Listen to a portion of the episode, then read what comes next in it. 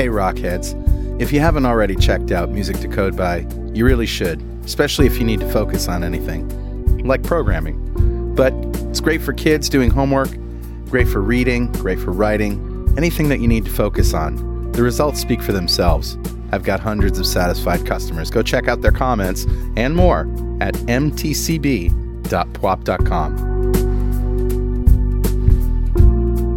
.NET Rocks, episode 1204, with guest Demis Bellot. Recorded Wednesday, October 7th, 2015.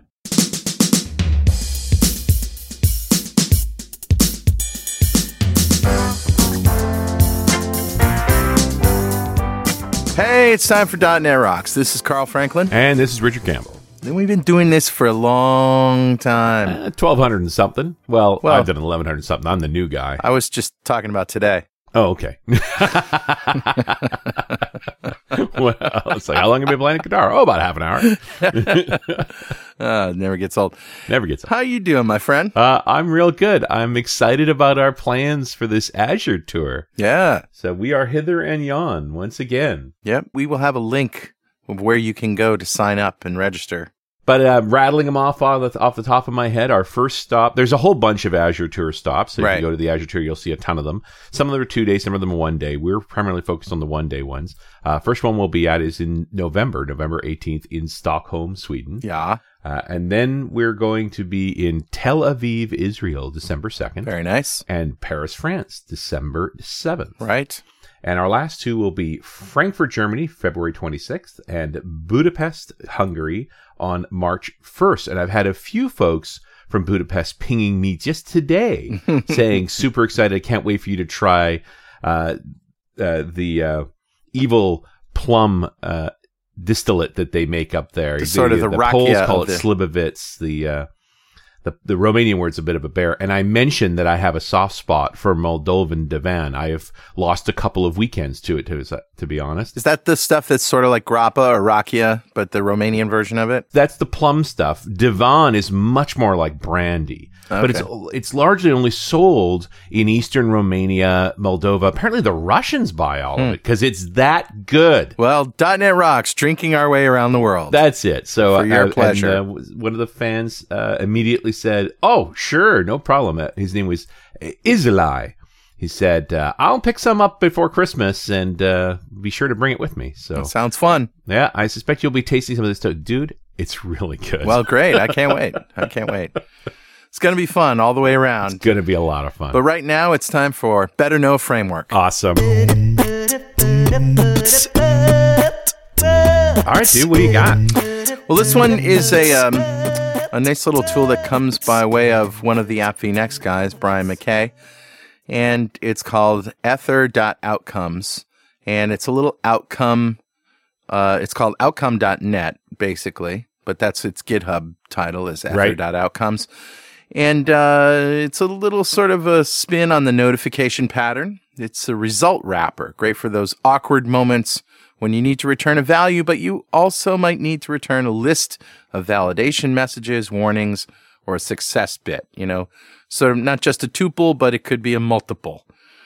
So it's uh, particularly useful in MVC projects. Do a lot of AJAX calls. If you serialize outcome objects back to the client, you end up with a standard interface for most of your callbacks, and that opens doors for reuse on the JavaScript side. Pretty cool little tool. Nice. Outcome.net. Outcome.net. So you can get there at tinyurl.com slash outcomenet. Nice.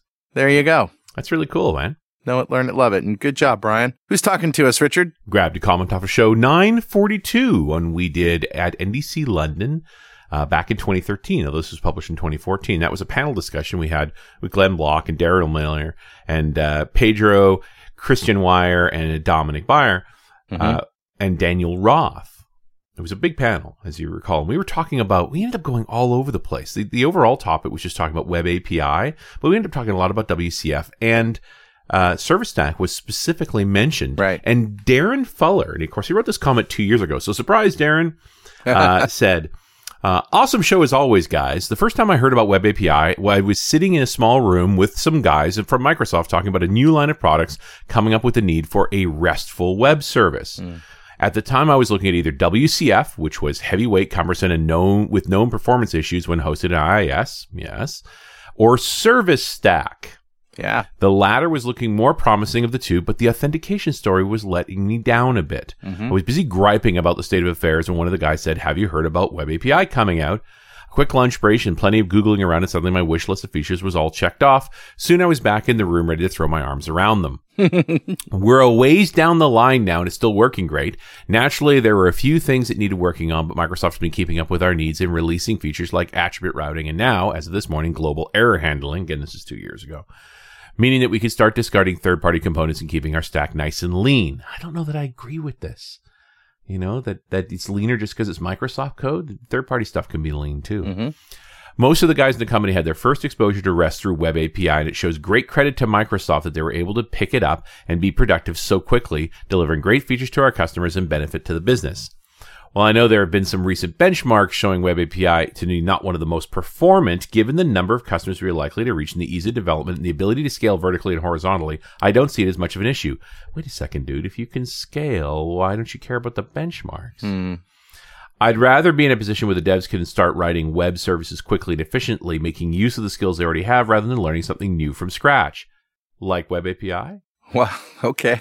Anyway, like I said before, great show, guys, and thanks for keeping my commute work bearable and strangely productive. Yeah. So I just thought this was really interesting. I, you know, Darren, you got the you got a Microsoft bias here that I think is not small. Not that I have, there's nothing wrong with Web API, no question about it. But clearly, you rode the early train on this. I just wonder if he's come back around to a place where something like Service Stack would make more sense. Mhm. You know, It is a two year old comment, too. yeah, it is two year comment. I'd be interested to see where he is now. Right. So you know what I'll do is I'll bribe him with a mug. Hey, Darren, Yeah. how about we send you a mug and you can, you know, revisit your comment and uh, tell us a little more about how things are two years later. Right. And uh, thank you so much for that comment. A .NET Rocks mug is on its way to you. And if you'd like a .NET Rocks mug, write a comment on the website at .NETRocks.com or via any of the social medias because we've got Google Plus and Facebook posts for every show. And if you write a comment there, we'll send you a mug. Well, we're very excited to have back on the show Demis Bellot, who's the creator and project lead of Service Stack, which we were just talking about. Demis, welcome back. Uh, hey guys, uh, thanks for having me on. Yeah, we talked to you in, oh, geez, when was it? February 2013, I think. Uh, okay, yeah, that's two years ago. Yeah, yeah.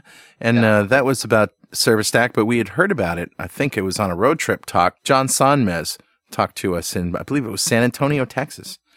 And uh, we that was the first time we had heard of it. And then we did the show with you. And so it's been a couple of years. So what's happening in the Service Stack world? Uh, yeah, well, um, so the last two years, I've actually been full time on it. I've uh, since resigned from Stack Overflow. That was over two years ago, Right? a- and uh, now I've been working full time. On Service Stack. Yeah, on Service Stack. Yeah, it's, it's now it's a, it's a commercial uh, product. Um, it's a GPL uh, uh, FOSS license exception, which just means it's commercial for commercial projects. If you open source project, you can just use the source code, which is all on all on GitHub. Um, so yeah, now uh, basically having like full uninterrupted development is just like like you know the, the last two years have been way more productive than the five before it, since it was just like a part time project and um, yeah, so it's been able yeah do a lot more features now. For instance, we're uh, we integrate with all the major IDEs. Um, Right. Again, because of our um, because of our development model, because our message based design is actually really really simple to uh, provide deep integration to all the different IDEs um, because we use a, a DTO first, uh, uh, so uh, message based design and a DTO first. Um, uh, so every service has a has a contract has has an explicit service contract. The only uh, it basically follows the uh, remote service pattern where you have a service gateway, a um, the DTO is sending it to the service interface. So the contract that you just you def- service stack basically uh, forces you to def- define your contract explicitly with um, in clean messages, Mm. and then basically those that you the client is only needs to use those DTOs. It doesn't need any other machinery to access all the source code. So all that other machinery to get a clean typed end, uh, you know, end to end typed API on the clients is um is just is just using one of the existing .NET generic uh, reusable service clients. Um, and we have one for every, all the different content types, so JSON, uh, JSV, XML, protobuf, message pack, and all that stuff.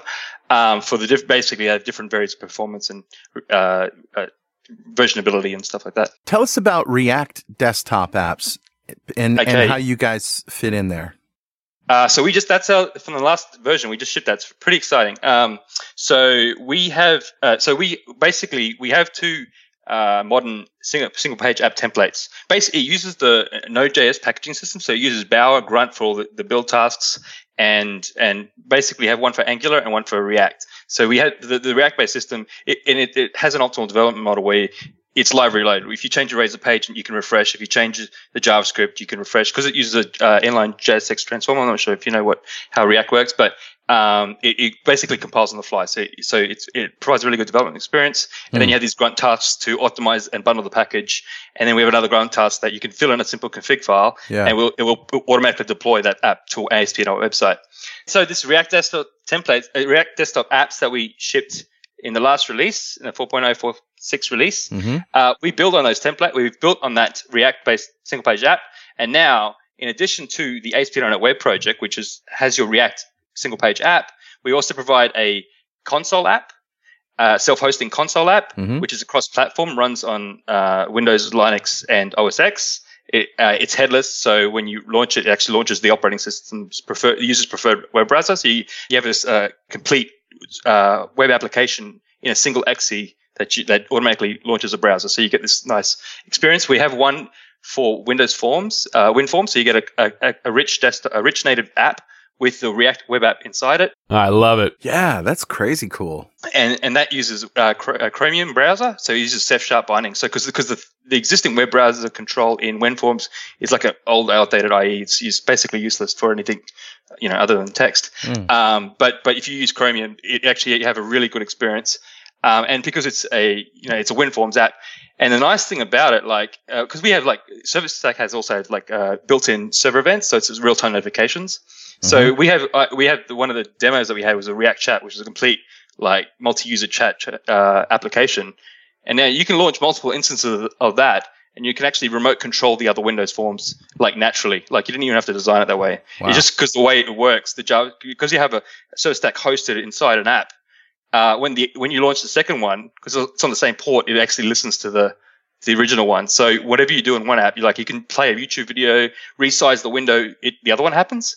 And so we have a YouTube video of basically this. You can launch multiple instances of the app and we and you can send it a command and you can just like completely remote control the other Windows app desktop, which is pretty cool. All right, let me back up just a little bit because there's a few things that you went in uh, over kind of fast, and I want to just sort okay. of make sure I understand them. Sure. Um, you're you're saying that your people are embedding Service Stack within a client app. Yeah, in a WinForms and osx We also have an osx X Cocoa app, so a native desktop application. And so this sort of provides that layer within on the client side. It provides the, the entire app. So I mean, you couldn't the entire tell, app. Yeah, so you can't tell that it's a win. You you really can't tell it's not a, a native app or a web app because the whole surface is a Windows format. And because it's using React, everything except the UI is Service Stack. Uh, so Service Stack is is because to communicate for the the browser to uh, the back end. So you need to go through like Ajax, for instance. So you yeah. still it's still a web browser. Uh, the web browser control, which takes up the whole surface of gotcha. the UI, um, all the, everything you do on it, you like server code you do on it, mm-hmm. it is via Ajax to the back end. And what you're doing is communicating with Service Stack, a self-hosted Service Stack application inside inside your inside, app uh, the WinPhone, yeah, in the Windows app. So you're you're basically doing all that stuff within the same app, and then the right. Service Stack is going out and talking to your services and all that, and abstracting all that away. Well, Service Stack is your services host; it hosts all your services. Right, but somewhere there's going to be a data store somewhere in the cloud or something that it's going to have to talk to, right? Well, okay, so we have another app version of the app called uh, Redis React Apps. So Redis is a local data store. I'm not sure if you're familiar with it. Yeah. Uh, about it yesterday. We have a really popular client for it. Mm-hmm. Um, and so, so a good use case for this, for instance, is to uh, provide a UI for your local Redis instance, right? Because I see. Um, you don't need a server. You don't need a service. You can just um, connect to it and then uh, navigate it really quickly. And because of because it's a web application, it actually provides a better navigation story because you have forward back navigation, but you also can easily like change the UI, like because you can actually deep link into different parts of the UI and stuff like that. But you are talking about a, a client side data store. No, uh, Redis is a distributed data structure server. So it's like a it's a NoSQL data store. I It's an in-memory NoSQL data store. But I'm just saying, like it's it's headless, right? The, I gotcha. the interface you normally get it is a is a command line, and so the, there are a few different um, UIs for it. So this, the perfect this is like a really good use case for for something like this because um, you can't really provide an online service on the cloud to talk to your local Redis instant uh, Redis database, and you can't use JavaScript because it's not a HTTP. Yeah, Redis is a has its own really efficient wire format. You can't talk to it via a website normally, right? So you need to use a um, de- desktop application to talk to it, Hmm. and so this is a, end up being a, like it's like talking to uh, SQL Server, right? You- Sure. Your lo- your your local your internal database SQL Server database, you can't have a, a, remote cloud like uh, something on Azure that talks to your remote database because the firewalls and you know you need to expose it and stuff like that. But um, so this actually lets you build an application like a, we have a, the Windows or OS X desktop application, Mhm. and you you can just put in your internal URL to the Redis and connect to it, and then it automatically lets you navigate throughout the through, you know provides an autocomplete API, automatically lets you, and it provides pretty uh, it provides a really uh, nice user interface because the JSON that you get, JSON blobs you get, are actually a very human readable. Uh, so you get an instant glance at the data. So it sounds kind of black boxy to me. How much control do you actually have inside that app? Uh, so it's everything. So it's it's so Service Stack is like a, a complete service framework. You have all the control that you have, right? So so to to package this app into a Windows form, it's the same app you would um, create as a ASP.NET web app, but the grunt tasks that we have inside basically packages it into this container. So so instead, so um, I see. so so Red, so React uh, Redis React.servicestack.net is the ASP.NET version of it. So it's I the got it. same app. So it's it's it's very much sort of like the Cordova idea or the phone gap idea, where the whole app is packaged inside of a web browser, and then that can go to any kind of client. Uh, yeah, but it has deep integration with the actual WinForm. So you, you know you, you you're directly you can di- directly control the window location and, Got it. and stuff like that. So Yeah. it's uh it's very much uh, JavaScript and a bridge. Uh, ServiceStack's hosting is like but uh, hosting it effectively a JSON services, uh, or is like you would do a normal React app. it- but instead of it talking back to the server, remote server, it talks back to the self-hosting ServiceStack service inside the Windows application. Right. Right. So you're using you're created web services without any web.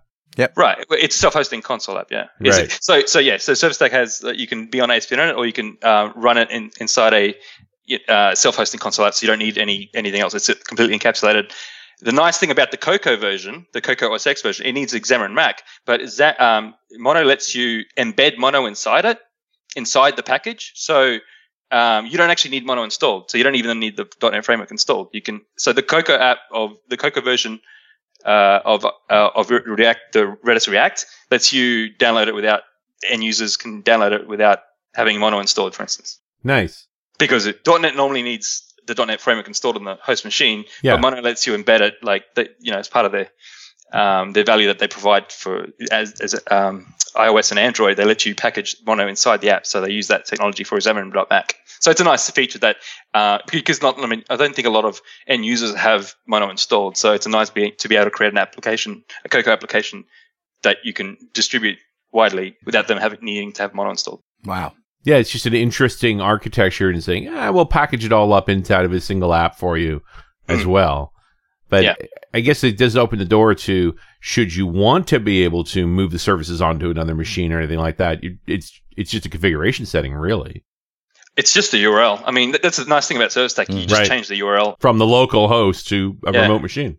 Right, exactly. Um, that, that's what, and that's like that's what you're doing when you're opening multiple Windows Form instances. It's just pointing to like the different URL. Like, so you get remote control for free by just by having the other instance point to the first one. And what's nice about that is you get the the CPU power of your local client that's dedicated. You're taking a lot less load off of your data server.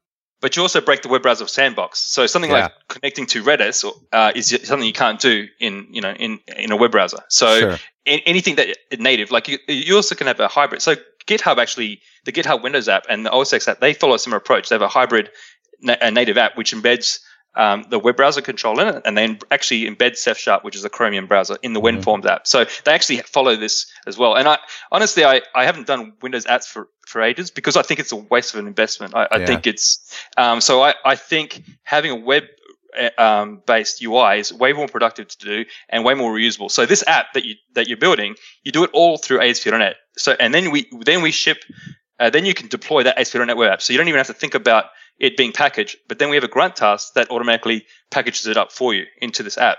And so you get a lot of reuse and investment from building a UI. And the nice thing about React is it does feel like a native app because the it really does a really nicely with the state changes. It only does when you when you change state, it only re-renders what it needs to. Right. So you get a really nice nice native native uh, feel with it, and you really just don't get the flicker with React. It's really really good. Um, so it does feel like a native app, uh, it, but it, you get the benefit of the navigation, the backlinking, and um, you, that's not common in desktop apps because it's really hard to deep link and then mm-hmm. you know change the routing and stuff like that. You get that for free. We got mm. keyboard shortcuts that make it really quick. You can navigate around quickly. Uh, so I think it's a really good experience. And so a lot of line of business apps that were u- that were using Silverlight, I I think this provides like a better uh, option. Sure. Than doing that because you, you still get you get more than the framework of, of Silverlight because Silverlight's kind of a crippled .NET runtime. Um, you get the whole thing, the whole data net, .NET app. Um, you, .NET can actually um, so you can you can have in SQLite embedded as well, right? And then ha- have a local SQLite database, which is so you, you get a relational database in an embedded file. You know, so you can have a data-driven web app, as, uh, Windows app as well. And when you say you support all these clients, are you supporting mobile clients too? iOS? I noticed Swift is supported. Ah, so that that's that goes to our story of our client story. That's yeah, that's automatic. So we have Xcode seven and support Swift. We have that integration. So this is because this is the way you develop Service Stack is to build these DTOs in a disconnected. Uh, you build these uh, the type DTOs, mm-hmm. um, and then all the when you go into Xcode and you point to a Service Stack URL, all, all that's doing is pulling down that DTO in that language of choice. So you get Swift, all the C sharp DTOs, you get them all translated to Swift, and then we have a, a JSON service client in Swift. So it provides a automatic API. So you use the, the same JSON service client with the DTOs, and then you have this end-to-end typed API uh, for free. Like and and it's really highly customizable as well. Like uh, you can choose to exclude uh, types or include them. Um, you can change the namespaces and stuff like that. So you're saying once you build your service stack uh, app for, I guess is what you're saying. Yep. Then you just push a button and you get the Swift version of that, which you can then compile into an iOS app in Xcode seven. Right. Um, so this is this is completely different. This is when you have a, a service stack server, right? You have mobile app developers building in Swift. I see. So again, nothing to do with the React app as, as right. template. So they're building an iOS or an OS X app in Swift. Okay. Now, but they want to talk to a service backend. Oh, I see. All they need to do, they install the service stack plugin. They go add service stack reference. They put in the base URL of the service stack uh, remote server, it pulls down all the DTOs for the remote server. So you get a, a typed API. It pulls down the JSON service client, and it's Got not it. even uh, there's not even li- any libraries. That that's all that is source code. The JSON source service client is all source code. So you get full debuggability. You get the um, all you know the whole thing is in source code. You get a typed API. Wow. So we have a website where we created to kind of uh, demonstrate the AngularJS single page template. So it's called techstacks.io.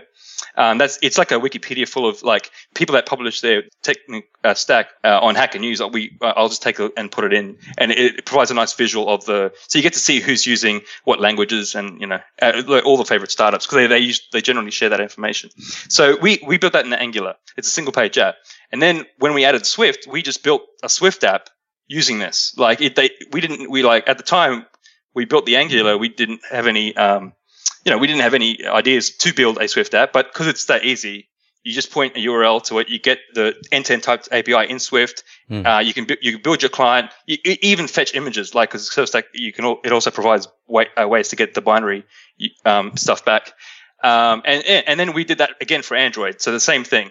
Um, you, you, know, in, we, we integrate with Android Studio and Eclipse, and it's the same thing. You you uh, write file, add service stack reference, point to the URL, and you and it pulls in uh, all the Java, all the DTOs in Java, and then it adds the uh, Java Android client, uh, which is it, every JSON service client that works exactly the same way, but it's idiomatic for that platform. So the and we basically try it as closely match the C sharp client as well. Mm-hmm. Um, but obviously Java is pretty limited because the 1.7 actually is actually quite horrible. But we can do the we can because we because we uh, allow CodeGen, we we can actually embed because because of the type erasure, you can it's really hard to have a good API, but because we um, we can CodeGen those DTOs, we actually embed the type inside the return type in the inside the request DTO, so you get a really you get the best API that can you can get on Java um, because you know because it's about basically our, our approach. Um, and yeah, so it's uh, and it and it, we support Eclipse as well for a pure Java project. It doesn't have to be Android. And uh, yeah, you get a really nice uh, story with both a sync and a sync. Uh, with a sync, Java doesn't have a real a real story, so we use the Android async pa- uh, background tasks. So that's basically so the, you executed it on the background thread, Wow. and that, that all that's all that's inbuilt into the UI. And same with Swift, um, they don't actually have an established story, but we use the promises version, which is very close to C sharp task without the async await sugar. It's it's basically that. It's it's as good as you can get on Swift since they don't um, support a, async await. Oh my gosh. You, you've been Yeah. busy. Yeah, and I will also and I will also say on the TechStacks app there is a there's a little link um, that says show me the SEO version because it's all built in Angular, but we have a link and it, it then it automatically um, has a server side rendered page, so the whole website rendered in with server side instead of Angular, so no Angular at all. And that's very easy because all we're doing is creating these server side razor views, and then there's a single service that says, okay, if they want if they want like the Angular version, we just we'll let them render it on the client. Otherwise, we'll just ser- we'll send them back the server HTML. So that was that's very very simple to do, uh, and so it's basically saying that you can build one server stack app, and you don't even have to care about the different versions because because you because if you build it with with the, these services, you can just naturally like connect to all, multiple like clients on different platforms uh, very easily. Wow. Uh, well, uh, Richard, Yeah, buddy. you know what time it is now? What time is it, buddy? Time to go home and rethink my life. it must be that happy time again. Yeah, it's actually time to give away a Telerik DevCraft collection to one lucky member of the .NET Rocks fan club. But first, do you know Swift, Objective-C, and Java? Can you use them in tools like Xcode and Android Studio? If so, awesome. For everyone else, there's NativeScript, a cross-platform framework for building native iOS and Android apps using skills you already have. JavaScript or TypeScript, CSS, and XAML-like XML markup. Start building your dream native mobile apps today. Use the NativeScript CLI for free, or use NativeScript in Visual Studio with a Telerik platform subscription, which enables you to build iOS apps without the glowing apple. Get started for free at telerik.com slash nativescript. All right, buddy. Who's our winner? Today's winner, Richard, is Matt Crowley. Ah, congratulations, Matt. Yeah. Golf clap for you, sir. Golf clap for Matt. Matt just won the Telerik DevCraft Collection, a big pile of awesome from our sponsor, Telerik. And if you don't know what we're doing here, go to .netrocks.com, click on the big Get Free Stuff button, answer a few questions, and join the .NET Rocks fan club. We have thousands of members all over the world, and every show we like to give away stuff from our sponsors.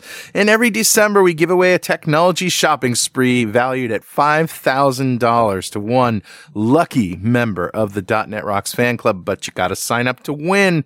We also like to ask our guest, Demis, if you had $5,000 to spend on technology today, what would you buy? Um, so I, I think my Apple equipment's getting like a couple years old, so it's time to. Oh, refresh. no. Long yeah, I in know, the I tooth. know, I know, it's bad. Uh, so, so the iMac's the only thing that's not Retina, so I really want to get that. Um, I was looking at, so I'll get the the latest 5K Retina iMac. Yeah. Um, I was looking at um, the iPad Pro when it comes out, but I got surprised by the Surface Book that the, that they showed. Was it yesterday? yeah, I ordered one the moment they announced I was it. I'm just like, gonna yep, say. that's it. I want one of those. I mean, I think they actually finally hit the perfect form factor. So I think, uh, yeah, that, that could be a hit. So I'm actually, I'll wait to try it out. But uh, if it if it shows, you know, if it does what it says it does, it, it's a, I'd probably get that as well. Yeah. What about the uh, $3,000 HoloLens Developer Edition? Oh. Uh, yeah, we'll, we'll, we'll see how that goes. I mean, it's going to be a tough battle with the um, uh, Oculus Rift. I mean, that seems to have a lot of momentum behind it. Mhm. Yeah, not the same products, though. Right. Because our HoloLens is not virtual reality. Yeah, augmented reality, sure. Oculus requires a PC, whereas, uh, yeah, the uh, HoloLens is a PC. Right. Yeah. I mean, I haven't actually tried either, so I'll have to try both and then Hmm. uh, work it out. But yeah, three thousand is a bit steep. I'm not a games developer, so Sure. it's, I can't really justify it. You currently have a pretty serious dev project. I suspect you don't need another one. Right. Yeah, yeah, yeah. There's no uh, not much time uh, left over time actually. Yeah. And I don't want to walk by that 5K screen either because I've been keeping a close eye on uh, 5120 by 2880. Yeah, it's um. I, I, see- I mean, I, I often go to the Apple shop just to check it out. One of these, one of these days. the DPI is just a bit too high. If I, you know, most of the there's the Apple one, and which is an all-in-one, and then Dell makes a 27 inch 5K. Yeah. If there was a 32 inch 5K, I would seriously consider it because at 27 inches, just like you're never going to use those pixels anyway. You can't see them. Mm. You're going to zoom everything. Like there's just no point. Yeah, but I, I found because I've had a 30 inch before. Um, I, I, it it kind of gets to where you have to look, move your head to look at the different corners of the screen. I think Yeah. 27 is pretty, um, uh, pretty good. Like, yeah. I, I, I disagree with you. I have a 30 inch 2560 right now. And the idea that I would get a monitor that is smaller than this one and twice the resolution, yeah, it's scary, right? It's like, uh, what, what would you see? Especially at our age. Yeah. well, I gotta. A lot of the photos that you take, they you- they're really wasted, so you can actually finally see them on a on a 5K. Um, Yeah. the, the pixels. So that, that's that'll be nice. Yeah, you can really, really see them. Well, you can't actually see them, but you can see enough that you can't see them. Yeah, yeah, but it's um like all that detail that's like you know because it's like megabytes every photo. So all that Yeah. detail, we don't actually have a medium that we can actually enjoy it in like properly. Yeah. Um, but I think yeah, I think you need a large retina screen to to get that. Okay, let's talk about uh, ServiceStack on the cloud side or on the Yep. server side. What um, what does this look like? Where where does it run? And uh, what you know does it work in containers, for example? What's the story there?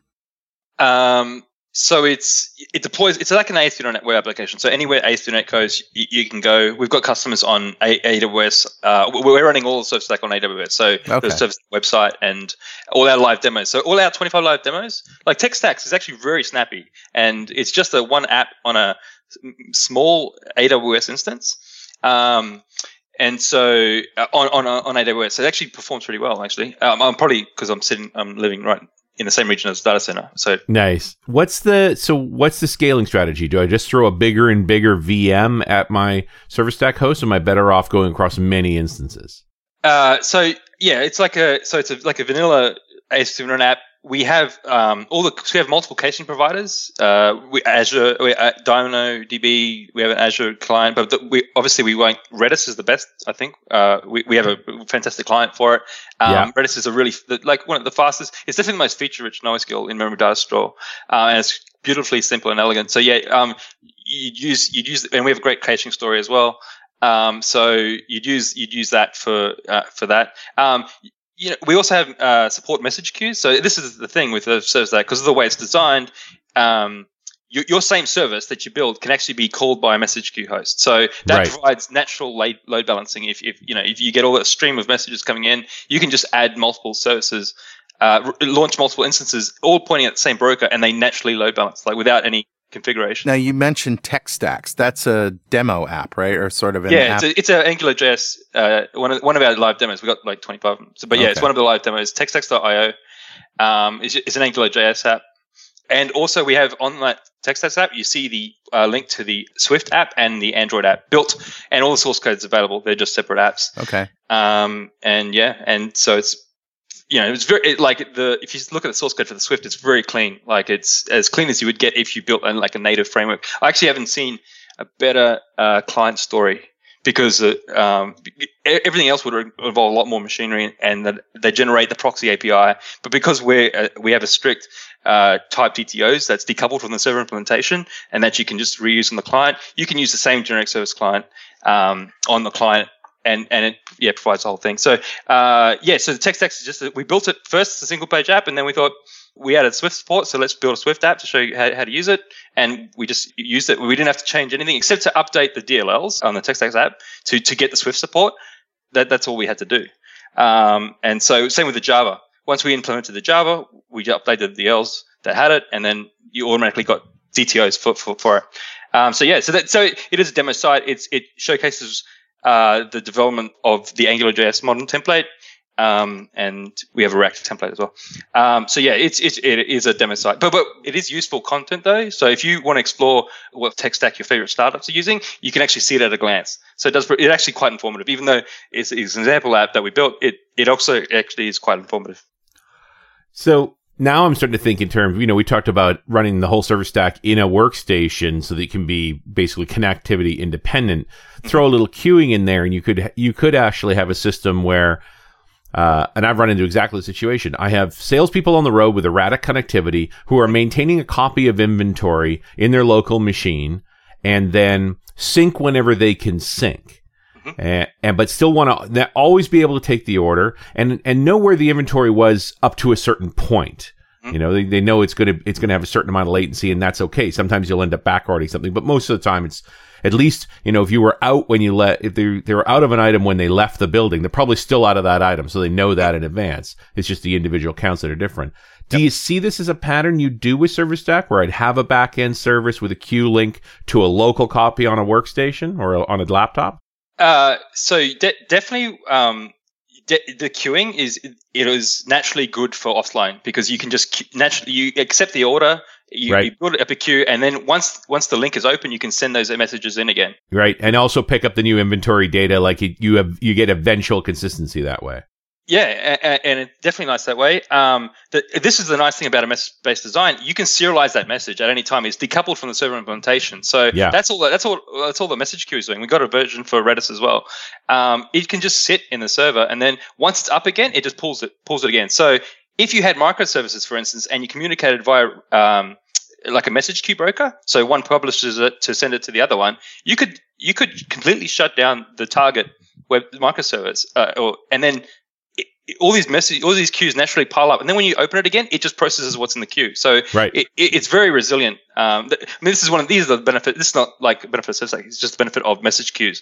And because we can, uh, that you can call the same services with the message queue, um, it, you just get these natural benefits basically for free. What's the queuing stack? Uh, so it, so we have two. We have one for Redis and one for RabbitMQ. Um, Right. And they're just two different um, M- MQ basically brokers. They point to a like a RabbitMQ or a Redis instance, um, and they just wait for messages to come. And then as soon as they come, they'll they'll basically forward that message to the ServiceStack Service Control, which executes the message. Then you get the response back, and then you basically it has an opinionated like workflow. So if you like if it's if it, it was if it failed like a DLQ, um, it basically sends a NAK back on RabbitMQ. Then then it repl- retries it again, so it has an automatic retry. So it, you get you know resiliency for that.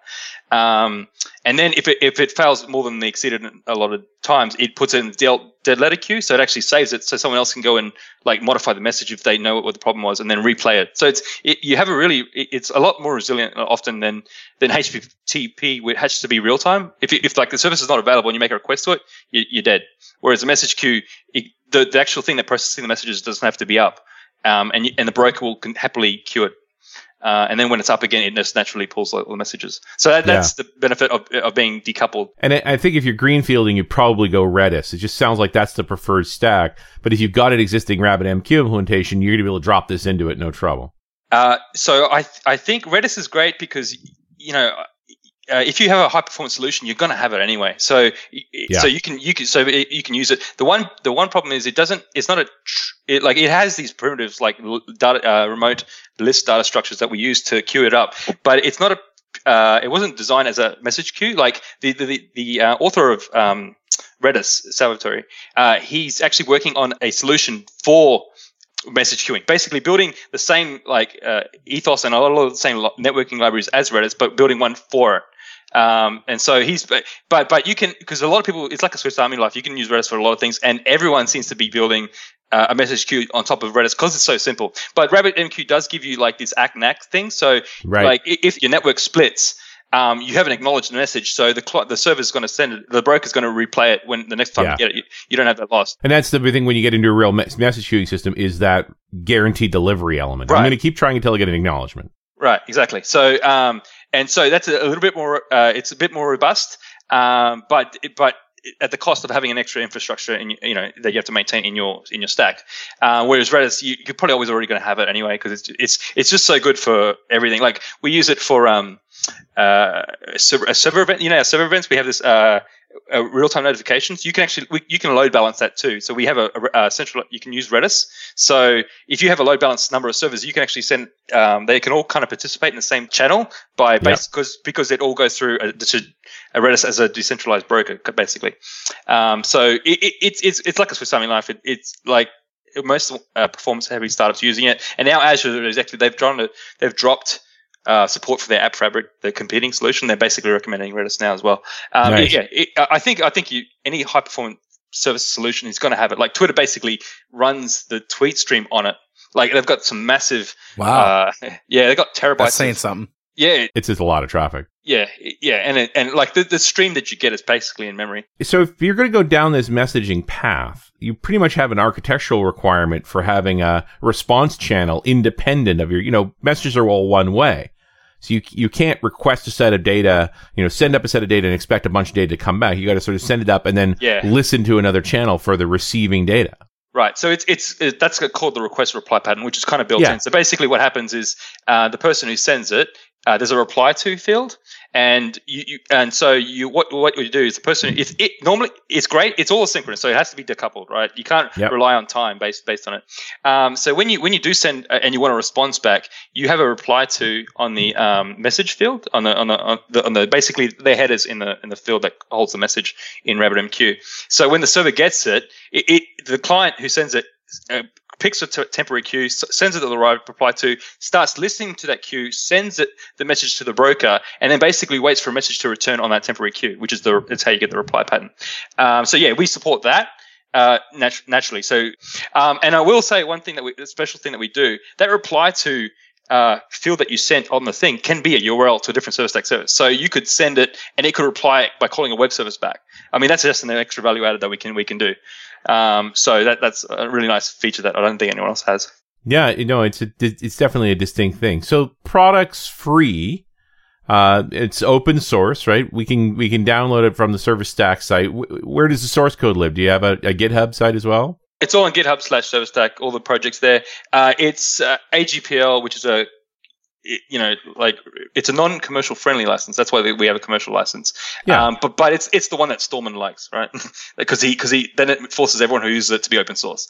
Um, so and a lot of commercial companies don't want to do that. They want to develop closed source, uh, you know, solutions. So yeah, all all the source code, all the demo apps, everything's on GitHub. Uh, uh, so under service GitHub slash ServiceStack, and then all the live demos it's under GitHub slash ServiceStack apps. Um, and they're basically all these simple um, demonstrations of what you, of stuff built with ServiceStack. And you have lots of contributors, although you are utterly dominating. Yeah. Yeah, I mean, this is the thing with open source. I mean, you, you develop something useful. Don't expect anyone to push the features other than like the maintainers, right? Right. Uh, what they do is they they you know they want it to work in their situation, so they're driven by their own requirements. So if they find a bugs, it, it, they might want to they might fix it. So all these contributions are, are fixes back to things they want it to work. Um, Right. there, there's definitely we had definitely have, you know some core contributors actually contributed features like they have they had idle time and they want to help. Uh, but you know the majority, it, it, you, know when you when you make something open, this is a lesson I learned over time. When you make something open source, uh, you, you have to push it the whole way through. I mean, you, you know, you're the you're the It, you're the it doesn't change who actually does the development, especially in this Yeah. particular model where, look, any contribution you make ultimately is going to show up in the commercial edition as well.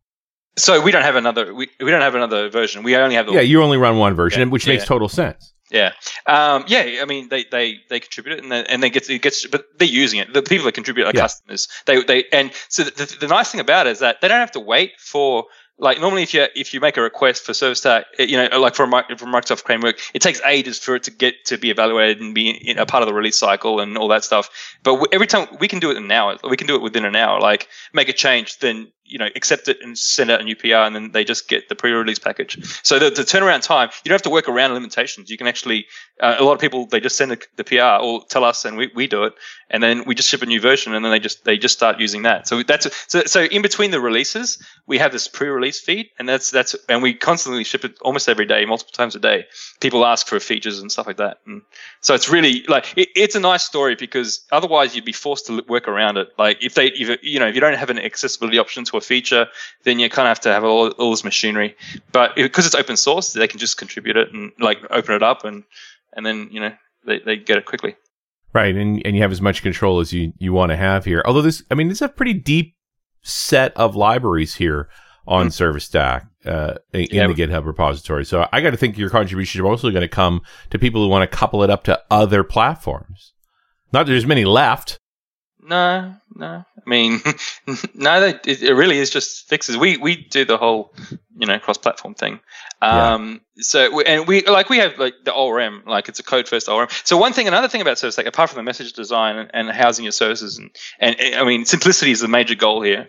But um, is is that all the libraries that we have, and this is how we get a lot of simplicity, they the, they just work with POCO. So the same simple class declaration, you can save in OrmLite, which saves it in a database. You can save in Redis. You can save in caching. You know, use this configuration. You get maximum reuse of your models, of your own models, in all the different libraries. So that's why we kind of that's kind of why we maintain all these different libraries because it's it's the only thing that really works really well that we can kind of guarantee that it works in every every provider that we have, and right. so it just eliminates a lot of the friction. Like yeah, so we've we've got built-in auto mapping. You know, you can serialize it to an object and deserialize again. It's uh, it, basically we treat POCOs like butter, and it just removes a lot of the friction. And then it's up to you, like, to decide what, if you want a different model for, for different things. But but we maintain the whole thing, like the database, the Redis caches, the different cache providers, just so we can ensure that a clean development experience um, and, and and stuff like that. You know, I, I like OrmLite was the one of the first code first ORMs. I, I can't imagine using anything else. It just it just works like it's it it it's it's extension methods over an ADO data connection. There's no like like abstraction. You know, the the the type link provider that you have, um, you know, it's it's completely like cross platform. Like it's the only one where I can kind of guarantee that I know if I switch to a different database, it's just going to work. Right. And so I, I so I have complete you know, and, and it just works the way I think it should work. It doesn't have these in hidden magic state or, you know, these, all you're doing is mapping to I can't imagine what ORM you're talking about. yeah, well, yeah. Demis, I, this might be a difficult question to answer yeah. because especially it's your baby, but yeah. are there any areas of using ServiceStack or any situations in which people are going to run into trouble? You know, they try to use it for something it's not meant to do? Um, hmm. Well, so so the way I I develop apps now, and what I'm focused on is like single page apps. Uh, so you can build the heavy websites with it. I don't recommend to because I don't even I don't think I think it's a bad reuse. So if you use like you know if you use MVC, you have this hidden validation state, or mm. you hmm. know they have this server side generated thing. It's much cleaner to use an to use JavaScript to, to submit to submit the form and because because within that one line of JavaScript, it can automate the, the errors come back on the DTO. So they're not hidden magic state, right? It comes right. back on the DTO and the JavaScript automatically binds it to your page. So I'm just infinitely more productive developing it this way. So a lot of the a lot of the demos they, they that you know even the server generated razor pages um, they they're just really productive. And also, we don't need you don't need a controller to to to build a Razor page. We have great support for calling that page directly, so mm. you don't need the extra overhead of the controller, the actions, the view model. You can get you know we, we so that's the type of development model we we kind of like uh, promoting. Mm-hmm. Um, because it makes a lot. And the good thing about developing a JavaScript app that calls your, your official services, you get automatic reuse for free. That you know you sure. naturally build an Ajax app, but then you you automatically got an API. You're effectively a consumer of your API, and for free you'll get mobile support. You'll you'll get you know you can uh, build a Swift native app or a Java Android app. You know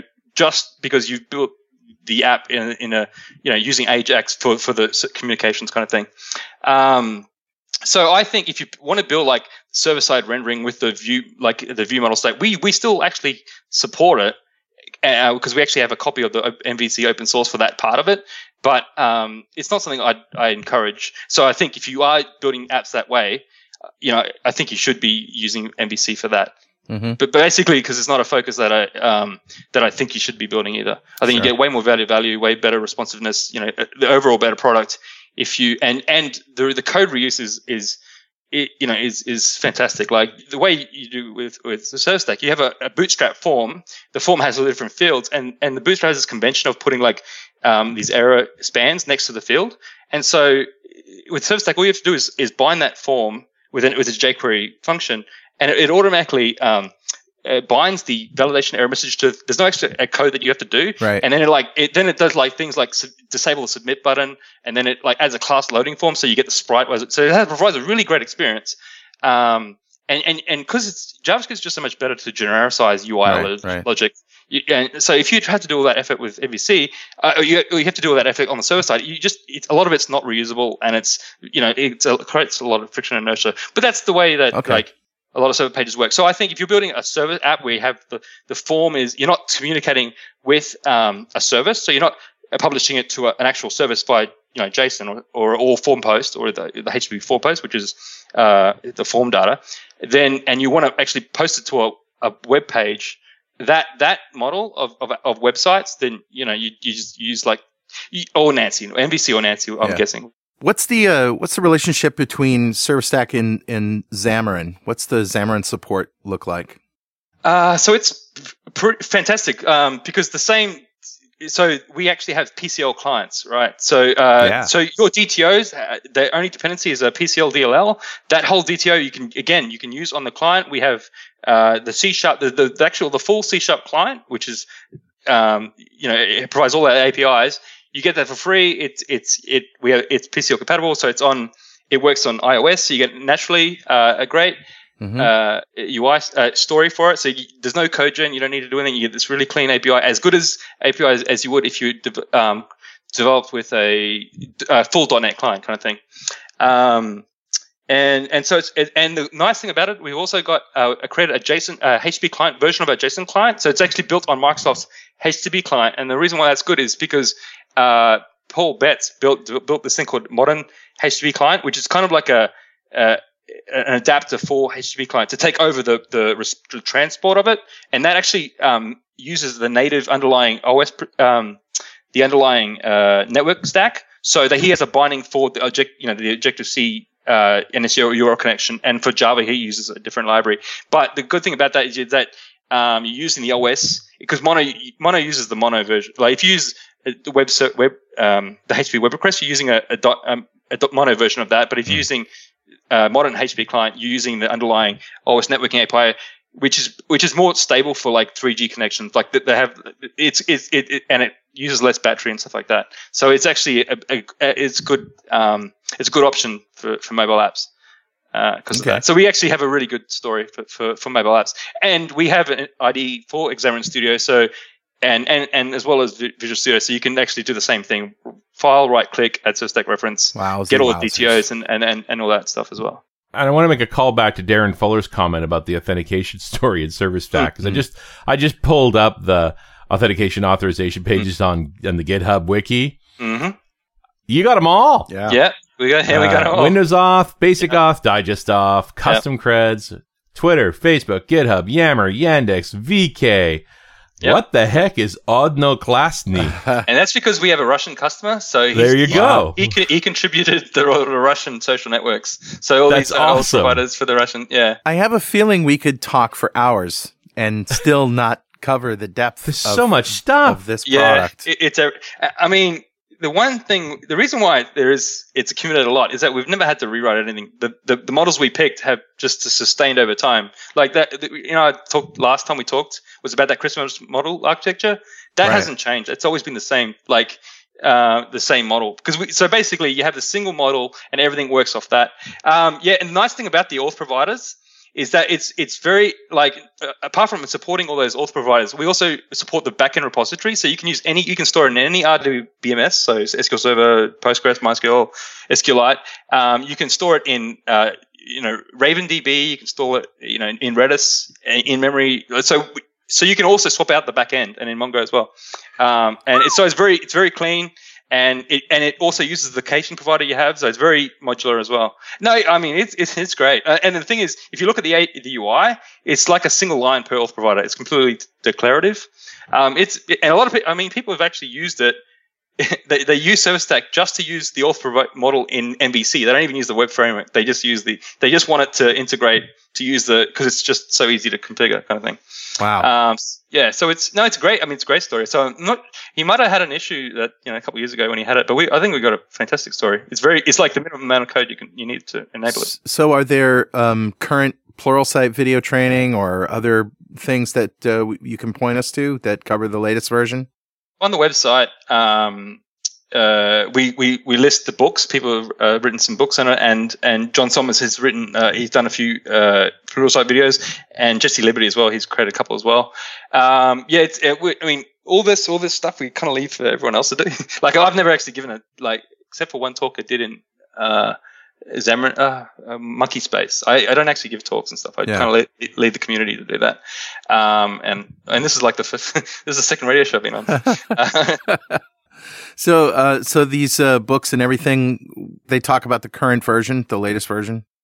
uh, probably not. It'll be whenever they, it was published. It, it um, Yeah. it will be up to. Um, there is someone else working on another one, which is, which I'm kind of interested in seeing. I, I always definitely love seeing seeing that, and um, you know, obviously people contribute. But if you get the the gist of it, you know, then all this new stuff is just gravy, right?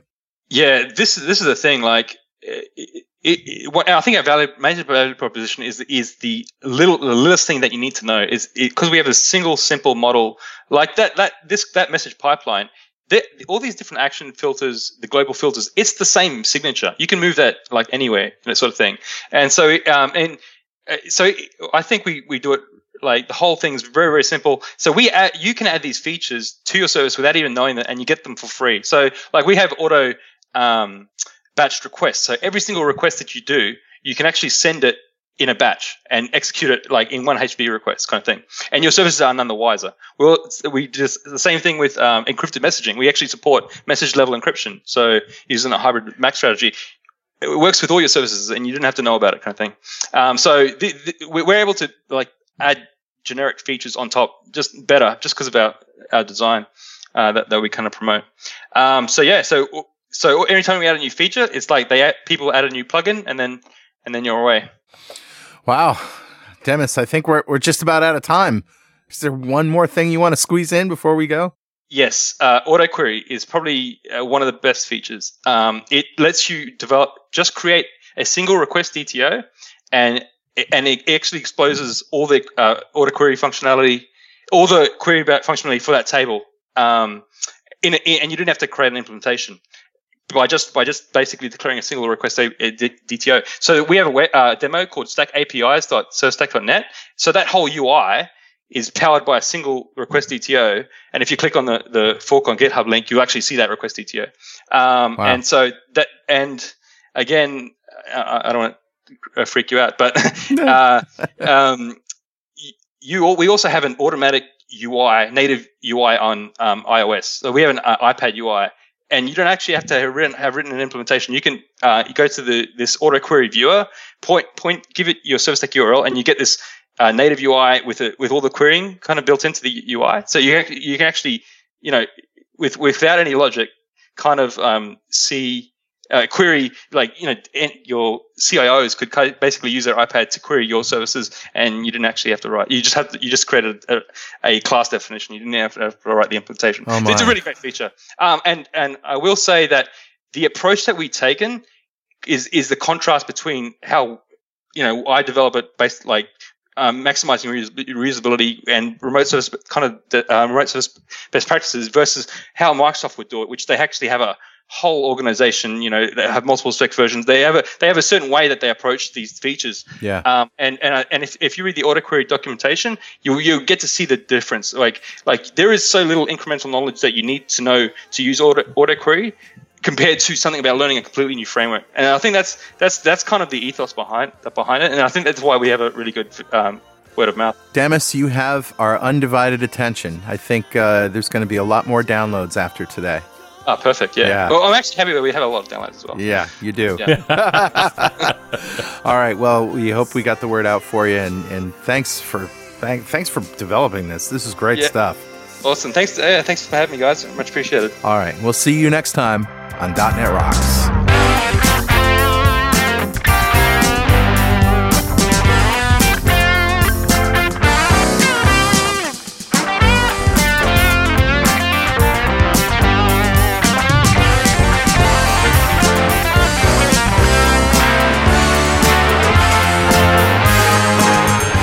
.NET Rocks is brought to you by Franklins.Net and produced by Pwop Studios, a full-service audio, video, and post-production facility located physically in New London, Connecticut, and of course in the cloud.